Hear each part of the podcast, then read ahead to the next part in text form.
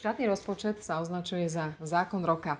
O tom rozpočte zákone roka pre rok 2021 budem hovoriť s predsedom finančného a rozpočtového parlamentného výboru Marianom Vyskupičom.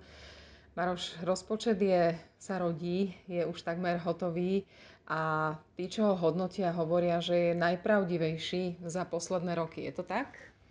E, áno, rozpočet sa rodí, v podstate sme sa dostali do stavu, že ho schválila vláda a smeruje už do parlamentu. Samozrejme predtým prebiehali nejaké mesiace príprav. Áno, nový rozpočet e, má snahu ukázať veci a je teda otvorený, je pravdivý. V tomto je to výrazná zmena oproti rozpočtom, ktoré nám predvádzala strana Smer. Po minulé roky sa stávalo, že to, čo bolo naplánované, že budú výdavky, tak rozpočet akože neuvádzal a naopak nadhodnocoval príjmy. Čiže tento rok je to naozaj, čo sa zarobí, to sa to budeme mať a čo budú výdavky, sú tam evidované. Ako to vyzerá s deficitom? No, rozpočet je pravdivý, preto aj ten pravdivý obraz nie je nejak pekný. Vyzerá to tak, že rozpočet bude mať, alebo je plánovaný ako 7,4% deficit, čo je samozrejme veľmi veľa. Treba zároveň povedať, že rozpočet vznikal v krízovej situácii. Keď si predstavíme, že za pár mesiacov, ešte v januári, februári sme mali predstavu, že slovenská ekonomika porastie približne 2-2,5% rastom, príchod koronakrízy a s tým súvisiaca ekonomická kríza veci úplne zmenili a tohto roku čelíme pravdepodobnému prepadu HDP 6,7%, ale ak bude druhá vlna silnejšia, ten prepad môže byť ešte väčší. Takže v danom stave e, bolo veľmi náročné vôbec zostaviť rozpočet a v danom stave je vôbec náročné vôbec robiť prognózy. To sme videli počas celého tohto roka že či Národná banka, či, či ministerstvo, že sa, že sa vlastne vôbec prognózy robili ako variantné, že teda optimistický scenár, realistický scenár, pesimistický scenár. To, ako sa proste hýbu všetky parametre je, je úplne že bezprecedentné. Toto sa v minulosti nestávalo, navyše táto situácia má silný zdravotný rozmer, aj tým je výnimočná a iná.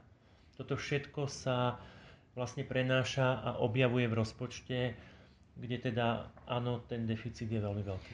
Hrozilo ale, že deficit možno bude dvojciferný, čiže 7,4% je stále lepšie, než to malo byť. Čo toto číslo, o ktorom hovorí, že je vysoké, znamená pre obyčajných ľudí? Znamená to všeobecne pre nás všetkých to, že verejné financie budú teda v deficite, to znamená, že peniaze, ktoré prídu, ktoré budú príjmami verejných financií, budú výrazne nižšie ako to, čo ako naša krajina minieme. Znamená to, že žijeme na dlh, samozrejme tie peniaze si musíme požičať a znamená to aj to, že teda naše deti alebo my v budúcnosti ich budeme musieť aj vrátiť.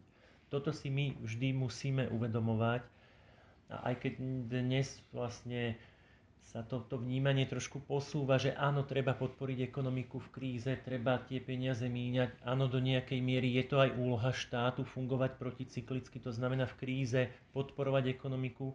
Všetko má svoje hranice a toto my musíme mať na pamäti. Všetky peniaze, ktoré v budúcom roku minieme, bude treba jedného dňa vrátiť. Takže aj aj v stave, kedy dáva zmysel podporovať ekonomiku, podporovať opatrenia, aby, aby teda sme bojovali proti kríze, ale vždy musíme hľadať takú tú zlatú strednú cestu. Keď sa táto vláda ujímala moci, tak hovorila, že sa bude snažiť ušetriť aj na sebe, ušetriť na tom chode štátu a osekať rozpočty jednotlivých ministerstiev o možno na prezamestnanosť, o niektoré úrady, ktoré možno nepotrebujeme až tak veľmi. A nominanti SAS sa snažia šetriť tam, kde sú, tam, kde eh, ako vládnu úradom, tak tam sa snažia redukovať výdavky a šetriť úplne skoro na všetkom. Uh, aký je ten rozpočet z tohto pohľadu? Darí sa štátu trošku ušetriť aj na svojom vlastnom chode? Uh, aj keď to veľmi v tých číslach alebo v konsolidácii vidieť nie je, tá je v rozpočte vnímaná ako nulová, ale áno, v tomto rozpočte určite štát a, a teda aj samozrejme my a naši, naši ministri sa snažíme šetriť na sebe na tovaroch, službách, na, na, mzdoch, na mzdách a, a zároveň na, na vyššej efektivite. Takže, takže po tejto stránke áno. Rozpočet ide do parlamentu v oktobri. Áno, na najbližšej schôdzi v, v, v novembrovej schôdzi bude, bude predložený. Takže do konca roka bude schválený. Zdá sa, že všetko ide hladko. Samozrejme, eh, akokoľvek náročný rozpočet je vždy lepší ako žiadny rozpočet, takže eh, rozpočet tam pôjde do parlamentu, verím, že bude prijatý a že aj v ťažkých časoch, ale začne naša krajina rok s platným, funkčným a pravdivým rozpočtom. Možno poviem ešte jednu vec. V rozpočte je 1 miliarda ako rezerva na, na to, keby teda sa koronakríza alebo ekonomická kríza vyvíjala ešte horšie, ako boli predpoklady, na základe ktorých sa zostavoval rozpočet. Aj tu je vidieť zodpovednosť našej vlády. Ak tá situácia teda horšia nebude, tak tie peniaze sa neminú a o to bude napríklad nižší jeho deficit. Tak to by sme si všetci prijali. Ďakujem veľmi pekne. Ďakujem pekne.